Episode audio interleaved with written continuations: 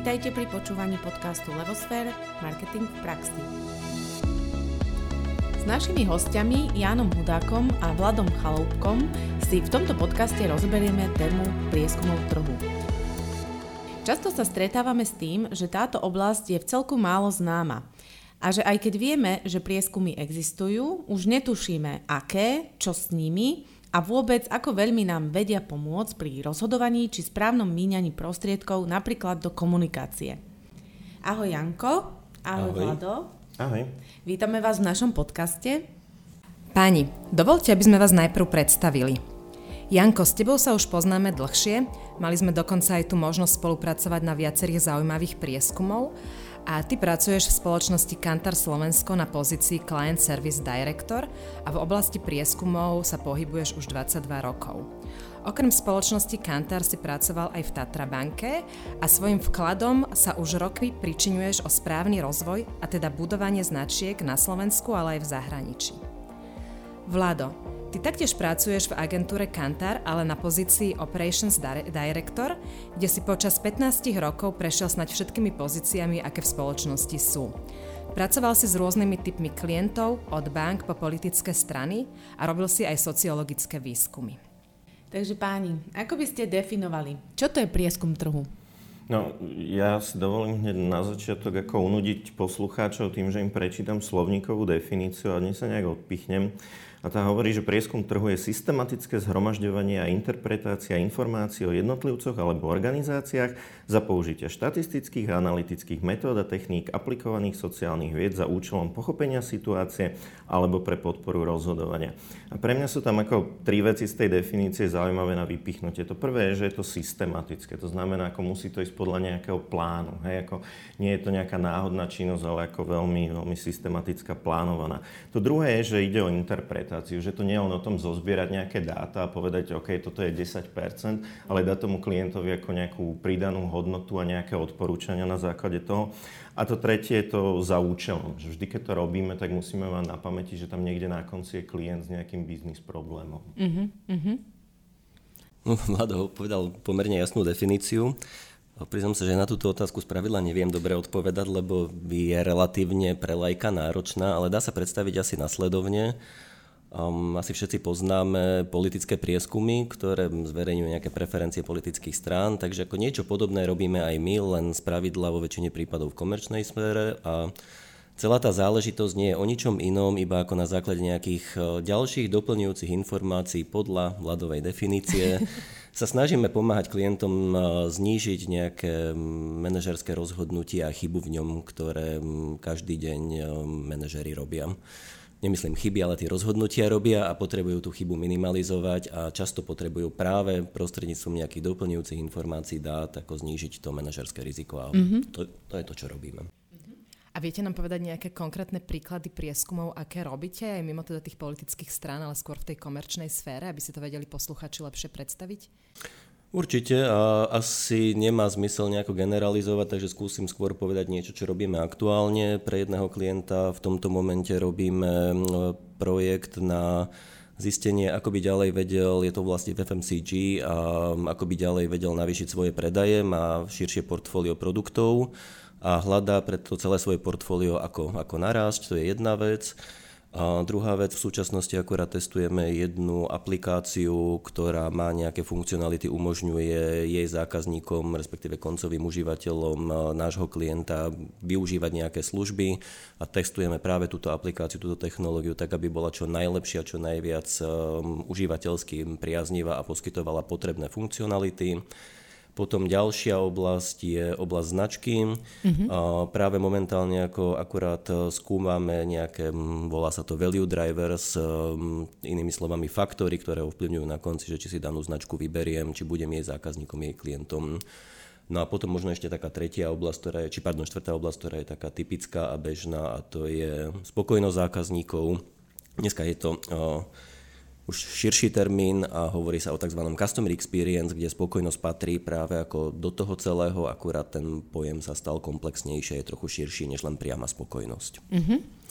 Čiže mm, mňa tak napadá, je nejaká oblasť, ktorá sa dneska ako keby v prieskume skúmať nedá? Ako by sme vedeli povedať, že čo všetko sa prieskumom vyskúmať dá a, a či existuje niečo, čo sa nedá?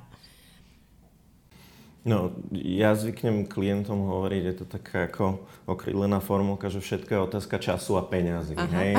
ako, to je tej investície, čo sú, čo sú schopní dať a toho času, čo sú schopní tomu venovať, ako tak od toho závisí, že na akú otázku vieme nájsť odpoveď.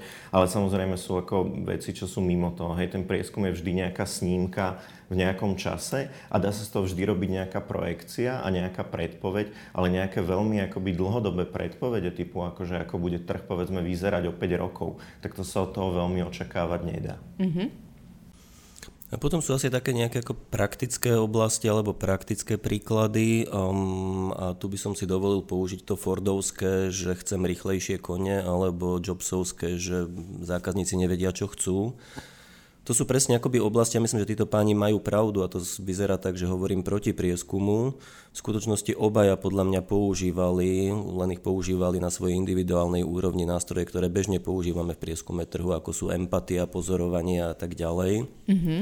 Preložili to veľmi silnou vlastnou osobnou víziou ale v zásade sa opierali o dáta a o to, čo ľudia potrebujú, čo by sa im mohlo hodiť. No a tuto presne sú akoby limity, áno, keď dostaneme zadanie, povedzte nám, že čo naši zákazníci očakávajú, no tak to je presne otázka, na ktorú ako nevieme odpovedať a v zásade nechceme. Mm-hmm. Ale ak sa porozprávame o tom, že ktorým smerom by to mohlo ísť, um, ako ten klient uvažuje, Um, prípadne máme aspoň nejaké hypotézy, ktorým smerom by sa niečo mohlo uberať a vyvíjať, tak to samozrejme skúmať veľmi dobre vieme a na to nástroje sú.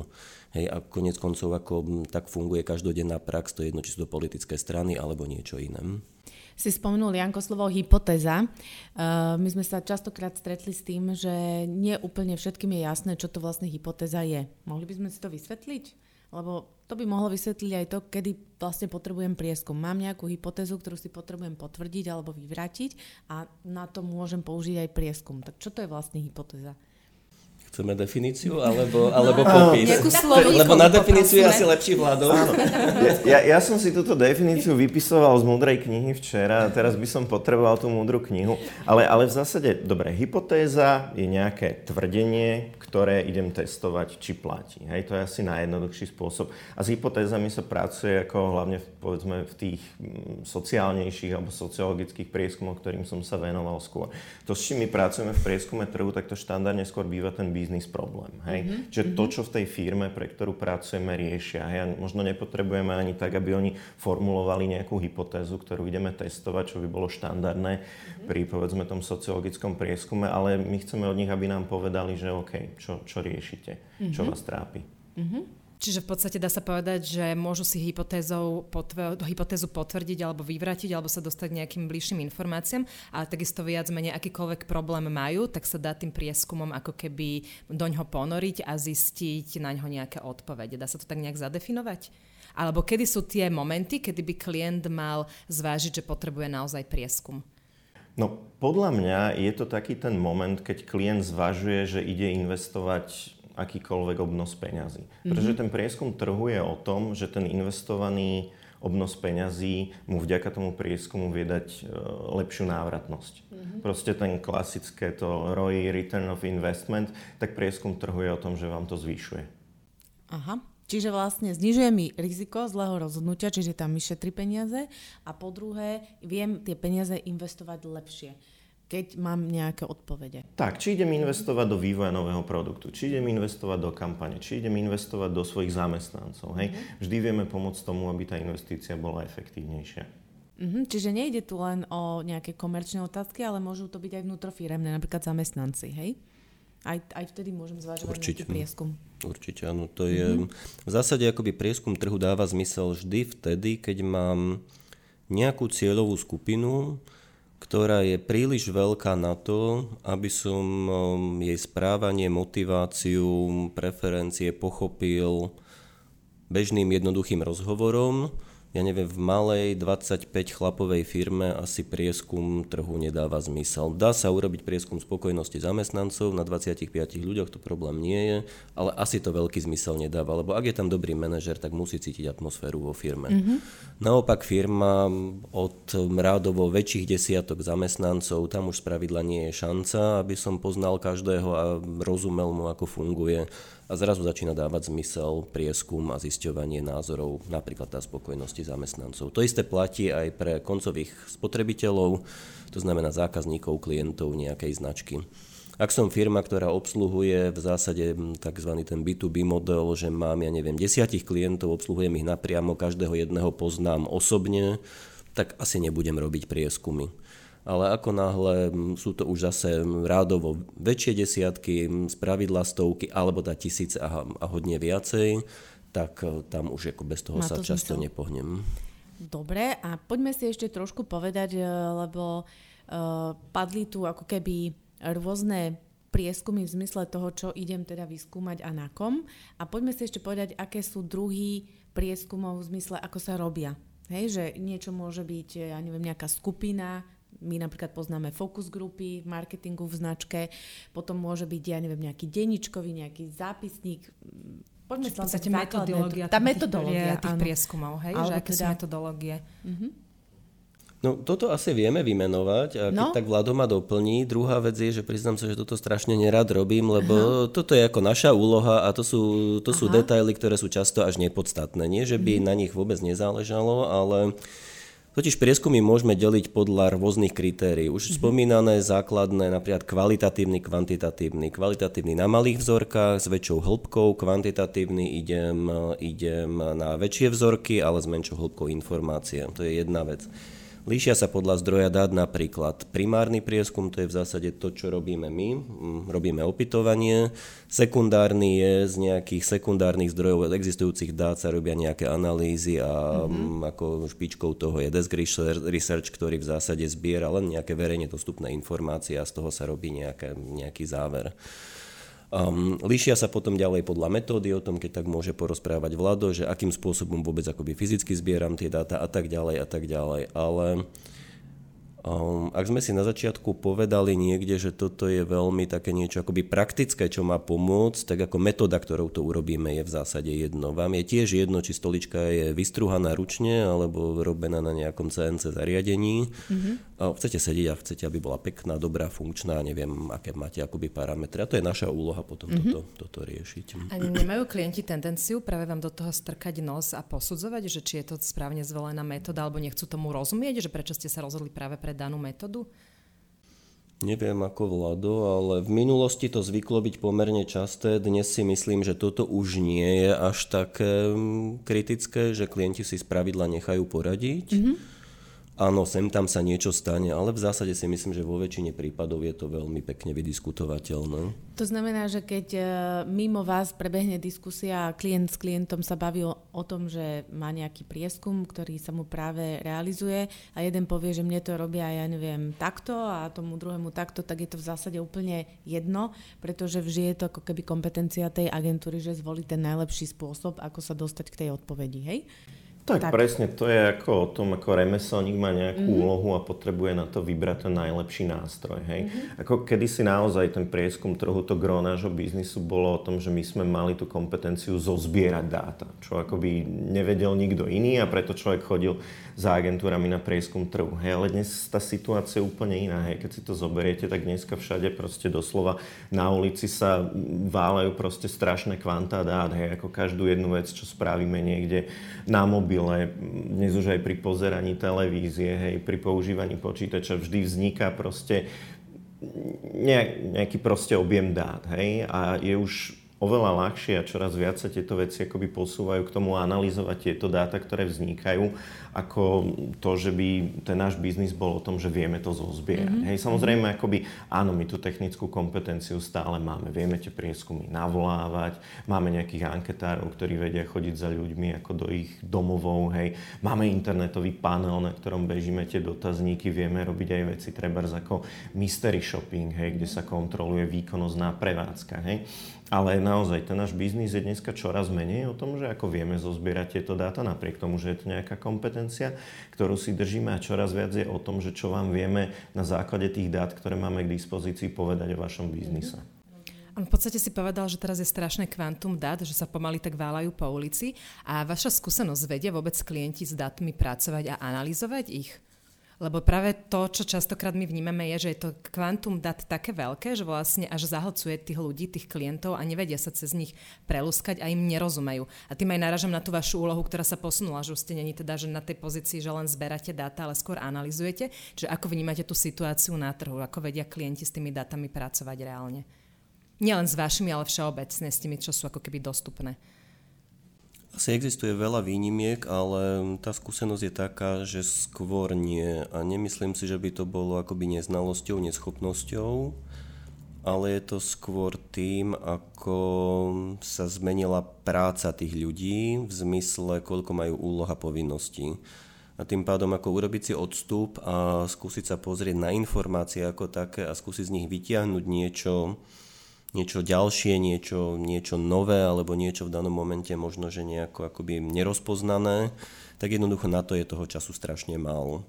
Mm-hmm. A je pravdou, že ako myslím si, som o tom presvedčený, že my máme tú výhodu, keďže my sme pod týmto tlakom v slovenskom kontexte už v zásade 30 rokov, tak jednoducho akoby my sme naučení z tých dát ťahať to podstatné. Netvrdím, že vieme všetko, Naopak dokonca sú oblasti, kde technologicky už nie sme tak vyspeli ako naši klienti, mm-hmm. že nás v niektorých veciach predbehli, lebo ja neviem, big data technológie, oni tie dáta majú, my ich nemáme, to znamená, že oni tú potrebu analyzovať ich mali, my nie, lebo my nepracujeme vo väčšine prípadov zatiaľ akoby s big data záležitosťami, ale tú schopnosť ťahať z toho praktickú biznisovú informáciu máme. Mm-hmm. Takže toto je presne potom o tej kombinácii, ako tej schopnosti ťahať versus mať nejaké nástroje. A teraz tým nehovorím, že to je čierno-biele a že klienti to nevedia vôbec, alebo naopak, že my nie sme vôbec schopní ako nejakých big data záležitostí, alebo máme na to dokonca tými ľudí, ktoré sa tomu venujú. Mm-hmm. Len to uvádzam ako príklad. Povedali sme si už, uh, akú, ako je dobré zvoliť tú správnu formu prieskumu. Uh, dotkneme sa ešte trošičku aj toho, čo to znamená zvoliť si správnu vzorku Hej, o tom e, mnohí z nás e, z marketingu polemizujeme, že či je dobré mať vzorku väčšiu, menšiu, koľko ľudí, čo to vlastne znamená štatisticky významná vzorka. Tak poďme sa o tomto trošku pobaviť, e, ako to vlastne je. Mm-hmm. Skúsme to urobiť takto, že najprv poviem ja niečo a Vlado ma potom doplní, lebo on je na toto dokonca lepšie školený než ja. No a zase moje obľúbené, ja neviem, hej, je odpoveď. A dôvod je jednoduchý. Ako povedali sme si, znižujeme manažerské riziko. To znamená, že niekedy aj 10 respondentov je viac ako žiadny. A druhá vec je, že potom, áno, ak to mám urobiť dobre, ak chcem navyše dáta porovnávať v čase, ak chcem z toho robiť nejaké predikcie, tak to už vôbec nie je také jednoduché. Lebo vieme robiť aj také veci napríklad, že modelujeme vyslovene odhad um, potenciálu nejakej služby, vstupuje to do business caseu, kde klient si potom nastavuje vyslovene um, zdroje, kapacity, investície a nerozprávame o pár tisícoch eur. Sú to veľké veci, napríklad akoby nastavím veľkosť call centra. A nie je jedno, že či mám call centre zamestnaných 20 ľudí navyše alebo 40 ľudí navyše. No a toto sú veci, ktoré dokážeme nejakým spôsobom predikovať, odhadovať, simulovať a na to už potrebujeme väčšie vzorky a potrebujeme mať nejakú istotu, že tá vzorka je relevantne vybratá, to je prvá vec, aj že má nejakú ako zmysluplnú veľkosť. Naopak, z praktického pohľadu, zase spomínaný politický prieskum, vždy keď vidíte nejaký politický prieskum, tak spravidla je vzorka tisíc. OK, áno, dáva zmysel, dokonca v prípade politického prieskumu dáva zmysel tá vzorka tisíc, lebo sa to kontinuálne porovnáva a už pracujeme so štatistickou chybou a chcem predikovať vývoj strán, respektíve ukazovať vývoj strán a ich preferencií, tak ako potrebujem ju mať na takej úrovni, ale z praktického hľadiska často stačia vzorky 150, 200 respondentov, 300. Mm-hmm. A riešim už v tomto prípade vyslovene záležitosť efektívnosti, to znamená, že ako rýchlo dané rozhovory zozbieram, koľko ma stoja. Um, v minulosti urobiť 500 rozhovorov bolo extrémne drahé, takže sa to nerobilo. Mm-hmm. radšej sa išlo do 300, dneska ma to stojí možno menej, takže kľudne si urobím aj tú 500, hoci by mi stačilo 200, ale mierne tým zvyšujem akoby pravdepodobnosť um, presnosti tej odpovede. Mm-hmm. Takže asi, asi tak prakticky.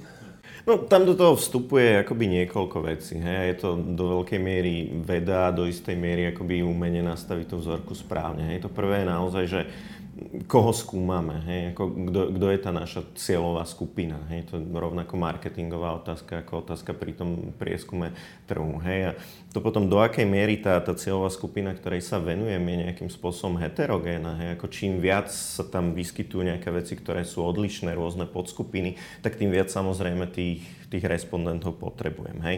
Tá samotná veľkosť vzorky je potom o tom, že s akou presnosťou ja nameriam ten výsledok. Hej. Ako, môžeme sa stále vrácať k tým preferenciám politických strán, ako, čo si ľudia veľmi neuvedomuje, že keď ten, povedzme, fokus, ako teraz budem menovať konkurenciu, nameria niekomu 12%, tak reálne oni nenamerali presne 12, ale vedia, že s pravdepodobnosťou na 95% sa to pohybuje v rozsahu, ja neviem, od 10,5 po, po 13,5. Hej. Mm-hmm. Čiže keď potom strany riešia, že ú, teraz nám klesli preferencie o 1%, tak to je stále nejaká štatistická chyba. Mm-hmm. Hej? Čiže tá veľkosť tej vzorky je o tom, že znižujem akoby ten rozsah, ktorom sa pohybuje ten reálny výsledok a ono sa neoplatí tie vzorky nafúkovať na nejaké strašné, obrovské čísla, lebo ja keď už tam potom pridám ďalší tisíc respondentov, tak ja nejak ako veľmi už ten rozsah tej štatistickej chyby ako nezmenším. Hej? Mm-hmm. To, je, to je jedna vec. Mm-hmm. No a tá druhá, to je, to je nejaká reprezentativita a to je to, že ja potrebujem kontrolovať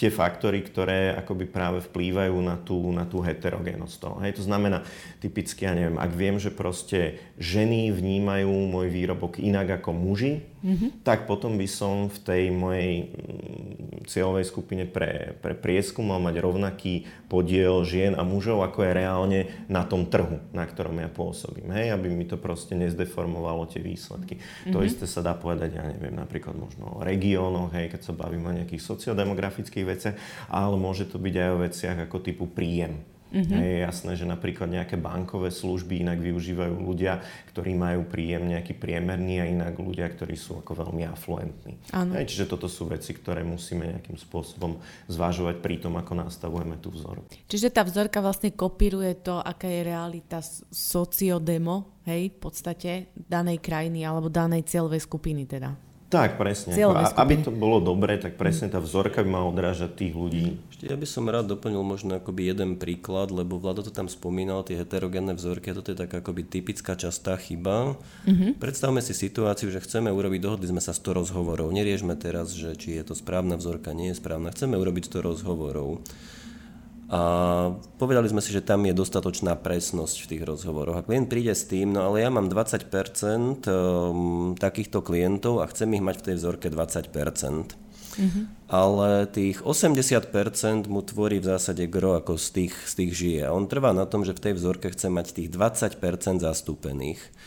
No a teraz, ak ich tam dáte do toho projektu, do toho prieskumu, tak v zásade ste spôsobili to, ak sú to výrazne heterogénne skupiny, že ste výrazne znížili presnosť odpovede, mm-hmm. Lebo na tú väčšinovú skupinu máte iba 80 miesto 100 a za tých malých máte iba 20. Mm-hmm. To znamená, že na konci dostávate nejaký akoby priemerný paškvil, ktorý síce akože zodpovedá realite, ale z hľadiska výberovej chyby akoby tých 20 je tam úplne nepodstatných. Mm-hmm. Takže dokonca v tomto prípade buď nám na nich záleží a majú mať samostatnú veľkú vzorku, alebo ich odtiaľ dokonca úplne vyhodím, lebo väčšinová skupina má mať v tomto prípade štatisticky významnú vzorku.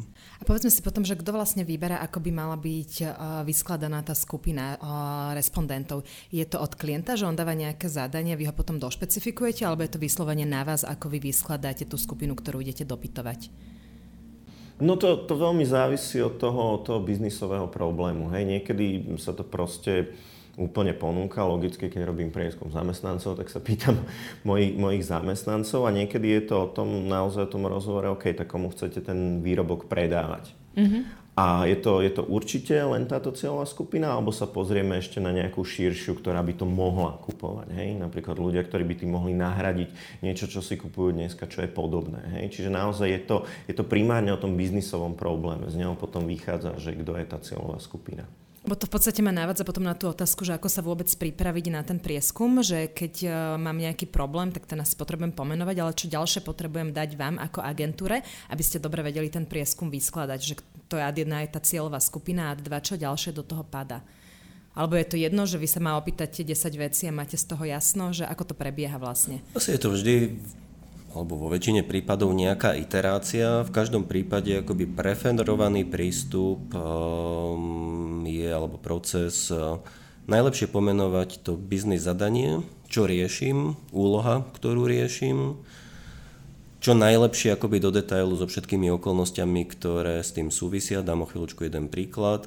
A potom, ak je možné, tak ako sformulovať už spomínané hypotézy, Nemusí ich byť veľa, niekedy stačia dve, tri, ale také kľúčové tézy, ktoré mám, ktoré chcem overiť a ja preferujem, keď sa na ne odpovedá um, odpovedou áno alebo nie. Nič iné ako je neprípustné, ako náhle neviem takto sformulovať tú hypotézu, tak spravidla je často veľmi vágna. Mm-hmm. No a prečo na tom záleží a potom už sa vieme nejako vzájomne dopýtať a často potrebujeme nejaké detaily ohľadne vzorky a tak ďalej od, od klienta, lebo na tom záleží. Ale to sa vieme dopýtať v ďalšom procese, ale vždy je lepšie pomenovať ten biznis problém, lebo typické zadanie, chcem vedieť, ako je vnímaná značka na trhu. Mm-hmm. A potom ako nejakou iteráciou zrazu akoby zistíme, že v skutočnosti riešim to, že sa mi to nepredáva mm-hmm. a v, dokonca je to až tak, že je skupina ľudí, ktorá si to kupuje je pravidelne, čiže tu neriešime vôbec, tam nemáme čo, v zásade tí sú akoby napenetrovaní a zvyknú používať produkt, službu, kupovať. A potom sú tam skôr tí, ktorí to nekupujú. A tým pádom ako nechceli sme zisťovať, že ako je vnímaná značka, ale chceme zisťovať v podstate bariéry na potenciálnych akoby zákazníkoch, ktorých mám vydefinovaných ako cieľovú skupinu a v tomto momente to nekupujú a zidentifikujem alebo snažím sa identifikovať bariéry, ktoré jednoducho bránia tomu, že prečo to tak je. A že to možno okrem iného bude aj o percepcii značky, to je síce pravda, ale v skutočnosti riešim úplne inú úlohu. Mám inú cieľovú skupinu, kladiem iné otázky mm-hmm. a aj ten postup je trochu iný, ako keby som išiel mapovať, že ako je vnímaná značka na trhu. Áno. V tomto sa asi častokrát robí uh, taký, neviem, či to je chyba, ale je to tam také nedorozumenie, že uh, vnímanie značky sa porovnáva s tým, ako sa predávam. Hej, tak do toho, ako sa predávam, vstupujú aj iné faktory a vnímanie značky je zase úplne niečo iné. Ale o tom sme už sa veľakrát bavili aj v podcastoch o vnímaní značky, o hodnote značky. Takže ďakujeme za tento príklad. A ja sa ešte opýtam, uh, Hovoríme si teda, že je to nejaká taká vzájomná interakcia, keď e, sa rozhodnem pre prieskum, čiže bavíme sa spolu o tom, že cieľovka, vzorka, biznis problém a tak ďalej a tak ďalej. Um, máte nejakú skúsenosť? Môže sa stať, že nejaký prieskum nedopadne, že sa z neho proste nedozviem vôbec nič? Alebo čo mám robiť, aby sa mi takéto niečo nestalo? Keby sme to úplne zjednodušili. No to asi súvisí s tým, čo teraz hovoril Jan. Hej, ako na začiatku, keď to pripravujeme, tak ten klient by sa mal nachystať na to, aby detailne a veľmi úprimne hovoril o tom biznis probléme, čo rieši. Hej, ako každý z nás asi v prieskume trhu si prejde tým, že dojde na prezentáciu s výsledkami, myslí si, že ako perfektne tú otázku zodpovedal hej, a má zodpovedanú tú otázku, čo mu položil ten človek, ktorý má v tej firme na starosti prieskumy a v polovici tej prezentácie sa tam dvihne niekto z predstavenstva a ten povie, ale mňa zaujímalo toto a toto tam vôbec nie je. Hej? A toto je práve to, že nám nedokázal ten klient dostatočne povedať, že čo je ten biznisový problém, čo rieši. Ono je to vždy potom aj trochu naša chyba, lebo mali sme sa viacej pýtať. Mm-hmm. Hej, je, to, je to taká skúsenosť, ktorou si prejde každý, ale, ale o tom toto je. Ako v tej, v tej interakcii si musíme povedať, čo oni riešia. Hej? Lebo je to to klasické ako shit in, shit out. Hej? Mm-hmm. Keď na začiatku nedostaneme tie podklady, čo potrebujeme, tak na konci nedáme tie odpovede, čo potrebuje tá firma. Áno. Áno. Teraz sme sa všetci zasmieli, lebo každý z nás už takúto situáciu asi zažil, že toto sa deje, takže na to, co si treba dávať pozor. Najviac času asi tráviť tým, že si definujem biznis problém, že som úprimný k tomu problému a že sa venujem tomu zadaniu, lebo keď nedám dobre zadanie, tak nedostanem ani tie odpovede, ktoré potrebujem. A keď už tie odpovede dostanem, čiže mám výsledky prieskumu, tak ako odporúčate s tým pracovať? Je to niečo, čo by mal klient brať na 100%, alebo je tam nejaká miera, povedzme, jeho intuície alebo nejakej diskusie, že aká je vlastne ako keby tá práca s tými reálnymi výsledkami potom? No asi nikdy na 100%, hoci to znie asi zvláštne, keď hovorím o prieskume. Stále platí a začali sme tým, toto je nástroj, ktorý má znížiť mieru rizika v rozhodnutí, ktoré robím. A tým pádom ako úplne rešpektujem rozhodnutie klienta, ak povie, OK, toto mi vyšlo z prieskumu, ale ja to urobím aj tak po svojom, ak má na to nejaký svoj dôvod, alebo je ochotný zobrať to riziko. To je úplne v poriadku. Mm-hmm. Hm. Um, druhá vec je, že vo väčšine prípadov asi zriedka, kedy sa stane, že sa z toho neviem niečo poučiť, a to je zase len akoby o vyzretosti ako toho partnerského vzťahu a tej protistrany, že či sa z toho chce poučiť. Lebo ak je to také, že na čo som to robil, ja som to v zásade ani veľmi nechcel, no tak hold ako, čo sa nám občas stáva, no tak hold ako asi sa z toho nepoučí. Takže mm-hmm. je to mhm. len vyslovene otázka toho, že či chcem alebo nechcem. A v zásade situácie, keď vieme, že ten prieskum bude na nič, čo sa tiež žiaľ niekedy stane, že jednoducho to prišlo, ja neviem, grupa nariadila, tak sa musí urobiť. Mm-hmm. No tak um, netvrdím, že nikdy neurobíme, ale ako ak cítime, že to bude zbytočné, tak sa dokonca snažíme klienta od toho odhovoriť, lebo to na konci nemá žiadnu hodnotu a iba to zanecháva pachuť niekde vo vzťahu a v spolupráci. On ty si povedal, že grupa nariadila, z toho tak uh, vychádza, že v podstate viacej asi sú nejaké korporácie, ktoré si dávajú robiť prieskumy. A ako vnímate treba stredne veľké firmy, že by mali pracovať s prieskumami, respektíve možno, že aj pracujú, len o tom nevieme, že aká je tá situácia na Slovensku, korporáty versus nejaké stredne veľké firmy a prieskumy? Prieskum asi nie je ako výsadou korporácií, jednoducho tú potrebu máme každý a je to potom potenciálne ako len otázka možno, že zdrojov, mm-hmm. lebo nie vždy a ľahko sa vyčlenujú, to je jasné. Druhá vec je v súčasnosti, ako do prieskumu patria aj nástroje typu SurveyMonkey, Google má nejaké svoje možnosti, aj toto je akoby vec, ktorou sa dá urobiť. Konec koncov my ideme novou cestou, kde máme v zásade voľne dostupný portál Marketplace, kde je možné si zakúpiť priamo prieskum online bez nás s výhľadom, že v princípe si budem vedieť zadať nejakých, ja neviem, svojich x otázok na nejakej cieľovej skupine, zakúpim si to online a cez nás to fyzicky akoby cez našu agentúru nepôjde. Mm-hmm. Ako len naše rozhranie na to bude fungovať, ale k nášmu internetovému panelu sa dostanete. Mm-hmm. No, takže akoby tieto nástroje sú k dispozícii a strašne to zlacnilo, takže vôbec to nie je otázkou, otázkou korporácia versus niekto iný, skôr je to vyslovene sildiacký rozum a záujem a ochota počúvať a zisťovať si informácie, to je asi celé. Ja by som sa k tomu ešte dopýtala, možno k tomu rozhraniu, lebo to je celkom taká zaujímavá informácia, že ako sa k nemu vieme prakticky dostať. Je to niekde na vašej internetovej stránke, alebo treba vás nakontaktovať, alebo ako to funguje?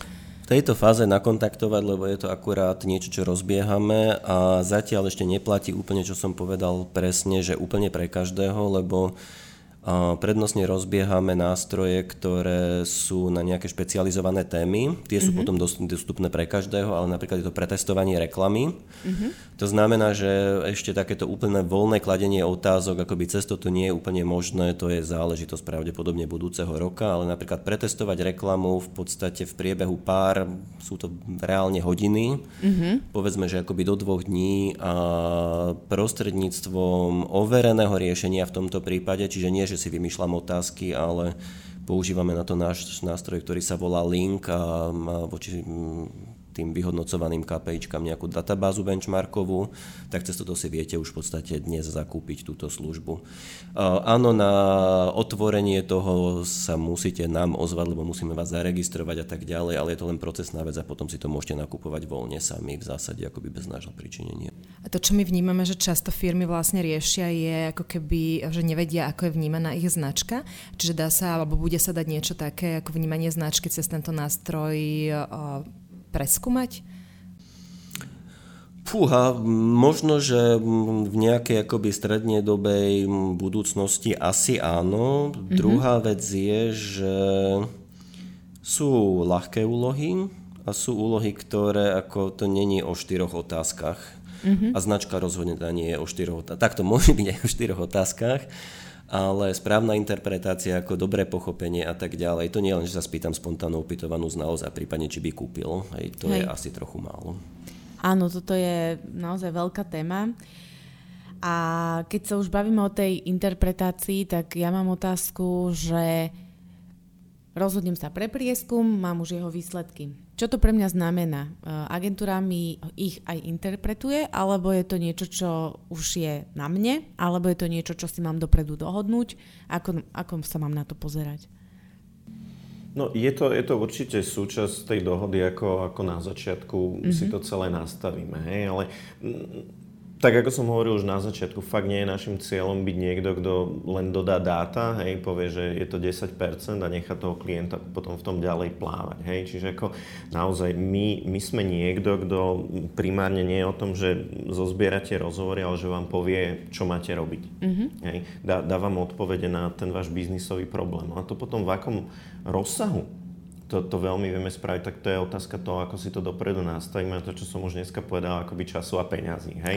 Môže to byť o tom, že vám napíšeme nejaké odporúčania, môže to byť o tom, že vám spravíme nejakú prezentáciu, kde k tomu bude nejaká diskusia a môže to ísť až po to, že spravíme sériu naozaj hĺbkových implementačných workshopov, mm-hmm. aby ste sa od nejakých naozaj tých výsledkov toho prieskumu dostalo k tomu, že máte praktické veci na konci. Hej? Či sú to nejaké úpravy ako vašich služieb alebo výrobkov, či sú to nejaké praktické opatrenia voči vašim zamestnancom, naozaj vieme ísť do tej úrovne, že s vami to naozaj zavádzame. Mm-hmm. Viackrát tu padlo, že vlastne je to otázka času a peňazí vo veľa prípadoch. Vieme si nejak zadefinovať tak veľmi rámcovo, že čo viem, že taký najjednoduchší prieskum, ako dlho asi trvá ho celý zrealizovať, plus od koľko plus minus stojí, až povedzme, kde je nejaké maximum, aj keď maximum asi sa ťažko povie, že to môže byť dlhodobá spolupráca, ale že či máme nejaké také časové a finančné rámce.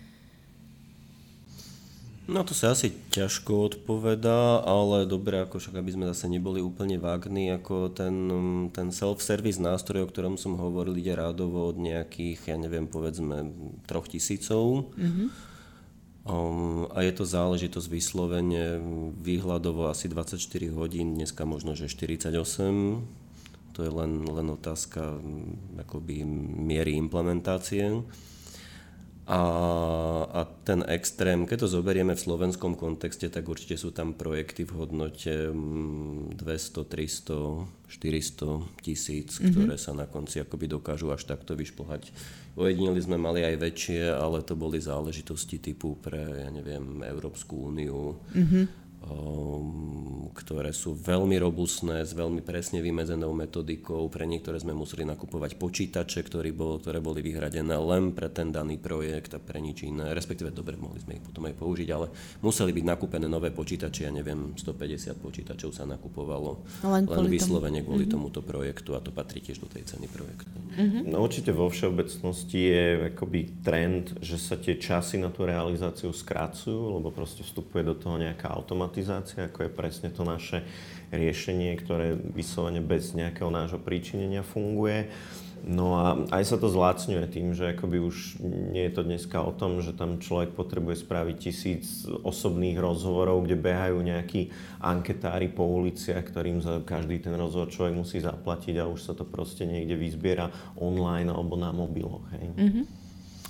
Možno, že to nie je zase ale úplne o zlacňovaní, lebo mnohé veci dokonca môžu byť po novom drahšie, ale, ale to, čo z toho viem získať, je dnes úplne niekde inde.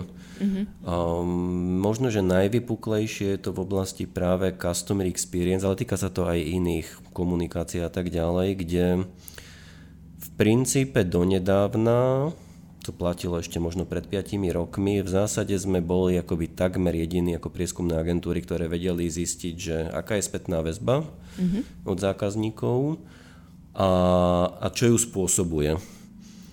No a vždy to bolo relatívne akoby veľké šetrenie na veľkých vzorkách, um, rýchlosť obrátka takého projektu bola často 2-3 mesiace ale bolo to vždy pomerne robustné. To znamená, že ja neviem, raz za pol roka, raz za štvrť roka sme prišli, OK, takáto je spokojnosť vašich zákazníkov a hovorili sme im, čo všetko na to vplýva.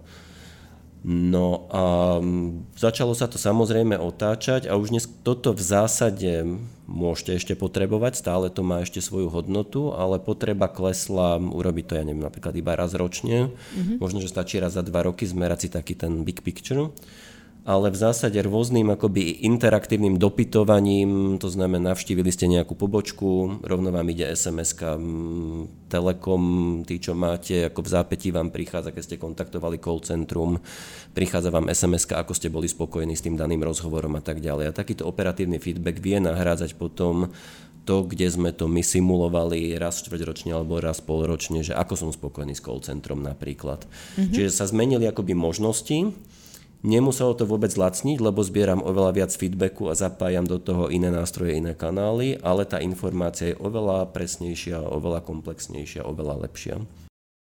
To sme si už vlastne načrtli aj nejaké trendy alebo, zmeny v prieskumoch, tak poďme si ešte povedať, vypichnúť túto otázku. Sú nejaké špecifické trendy v prieskumoch a je zahraničie na tom lepšie ako my na Slovensku? Ako by ste to zhodnotili? Zahraničie na tom určite je lepšie, podľa mňa, to, ak sa bavíme o tom západnom zahraničí, tak to je na tom lepšie skoro vo všetkom. a inak na tom nie je ani prieskum trhu. A tie, tie zásadné trendy, v zásade, je to nejaká automatizácia, určite, a potom akoby dostávanie sa bližšie k tomu, k tomu zákazníkovi k tomu, k tomu klientovi, dostávanie sa bližšie k tomu momentu, kde dochádza či k tomu nákupu, alebo či k tomu rozhodnutiu. O tom presne tak, ako Jano povedal. Hej, zatiaľ čo kedysi sme sa bavili o zákazníckej spokojnosti a pýtali sme sa človeka v nejakom určenom čase na opytovanie, ktorý, ja neviem, keď použijem ako príklad banky, bol mesiac po tom, čo bol naposledy na pobočke a 4 mesiace po tom, čo si zriadil naposledy produkt.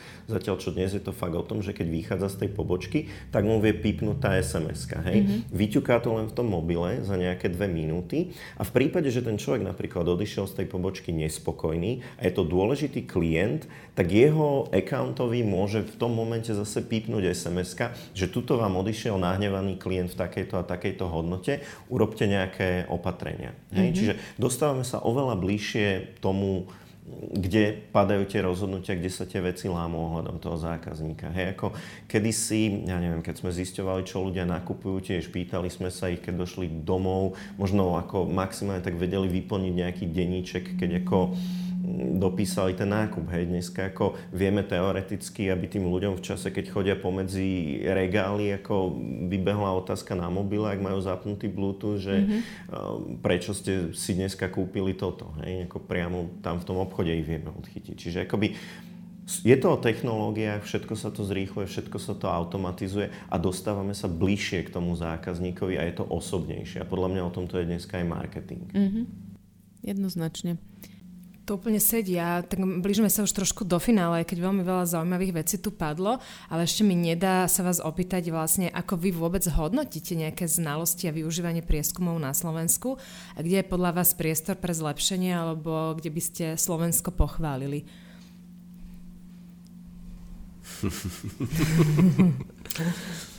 Či preskočíme túto otázku a dáme ale, záverečné? Ale nie, nie.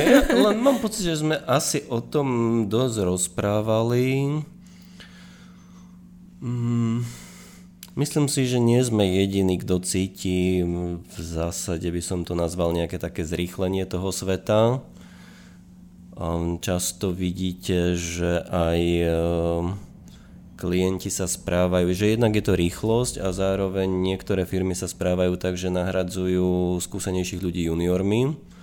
Pozícia je formálne obsadená, ušetril som, ale hold ako tie skúsenosti akoby nenahradím. No a tam, kde sa to deje, no tak ako tak to vyzerá potom. Mm-hmm. Um, ale inak si akoby nemyslím, že Slovensko by patrilo niekde nejako výrazne akoby mimo nejaký akoby štandardný rozmer a, a že by to bolo teraz treba nutne kritizovať. Áno, osveta je potrebná, hej, ako skúsenosti sú nenahraditeľné, ale asi, asi tak. A ten brief je dôležitý. Kvalitný brief, ako mm-hmm. keď už do toho idem, tak ten rozhodujem. No možno je tam jedna vec a to, to je možno viac akoby naša vina než našich klientov a to sú také tie očakávania voči nám že oni často tie očakávania sa pozerajú ako do minulosti, kedy sme boli ten zbierač dát a nie niekto, kto akoby prináša tieto nové technológie mm-hmm. a kto prináša to konzultantstvo a to, ako potom narábať s tými dátami. Hej.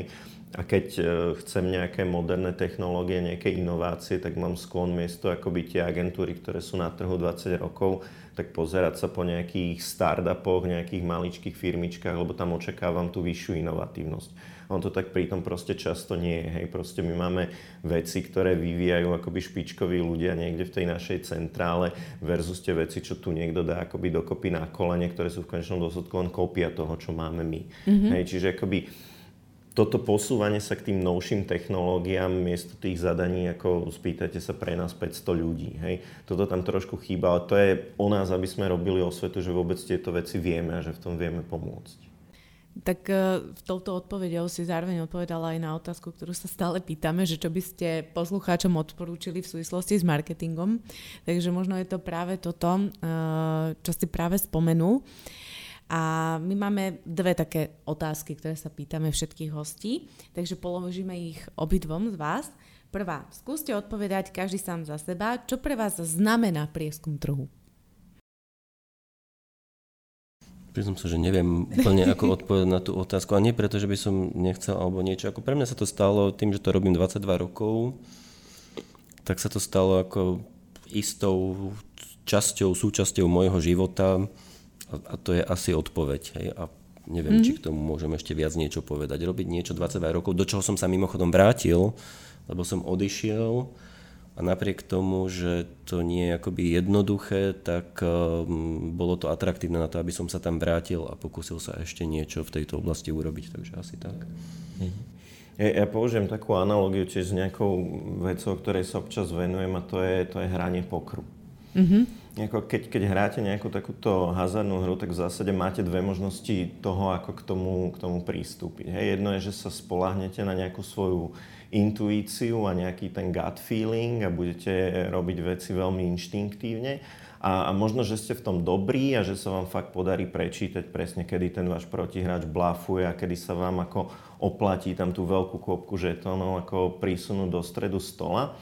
No a oproti tomu sú hráči, ktorí, ktorí postupujú systematicky ktorí vedia, že v určitej situácii treba urobiť niečo a ktorí sa snažia akoby pre tie rozhodnutia, čo pri stole robia, mať k dispozícii čo najviac informácií, aby tie rozhodnutia boli efektívne. Hej? A pre mhm. mňa prieskum trhu je, že som tento typ hráča. Mm-hmm. A v konečnom dôsledku akoby títo hráči budú vždy úspešnejší ako tí, čo sa spoliehajú čisto na ten gut feeling, ktorí naozaj niekedy vedia urobiť úžasné veci. Hej, máte marketingových mágov, ktorí si ako veci doslova vymyslia a možno neopierajú sa o nejaké informácie z trhu, no ale tí sa presne tak často ako vedia kopnúť. Hej? Čiže Áno. pre mňa prieskum trhu je o tom systéme tej hry.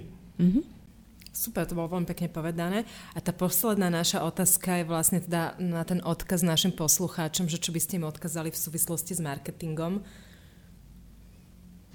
Ja neviem, či je to za mňa odkaz, skôr je to šťastnú ruku a, a pokiaľ teda sa niekto rozhodne pre prieskum, lebo to rozhodne je tak, že by som chcel niekomu prieskum vnúcovať, tak e, len nech si dá pozor na kvalitu toho briefu, toho zadania a toho vzťahu s tým daným riešiteľom, lebo to prináša najväčšiu hodnotu. Ako určite nejaké, nejaké odporúčania, odkazy, ako tých by sa dalo dať veľa, tých marketingových trendov je ako veľa, ale za mňa taký ten jeden, čo, čo je spoločný marketingu a tomu prieskumu trhu je to dostať sa čo najbližšie vašim zákazníkom, klientom, správ, dostať sa k tej ich osobnej skúsenosti a tak ako dostať sa do tej personalizovanej skúsenosti, tak potom aj to, čo robíte, nejakým spôsobom personalizovať pre nich. Mm-hmm. Takže Janko a Vlado, ďakujeme veľmi pekne za váš čas. Bol to veľmi fundovaný rozhovor, inšpiratívny a želáme vám teda veľa úspechov v prieskumoch trhu. Ďakujeme. Ďakujeme aj za želanie, aj za, za rozhovor a rovnako prajeme aj my vám veľa úspechov. Ďakujeme. A lúčime sa s vami, naši posluchači. Veríme, že aj dneska ste sa niečo nové dozvedeli a nezabudnite sa stať odberateľom našich podcastov, dať like nášmu Facebooku, Instagramu, LinkedInu alebo si pozrieť našu webku.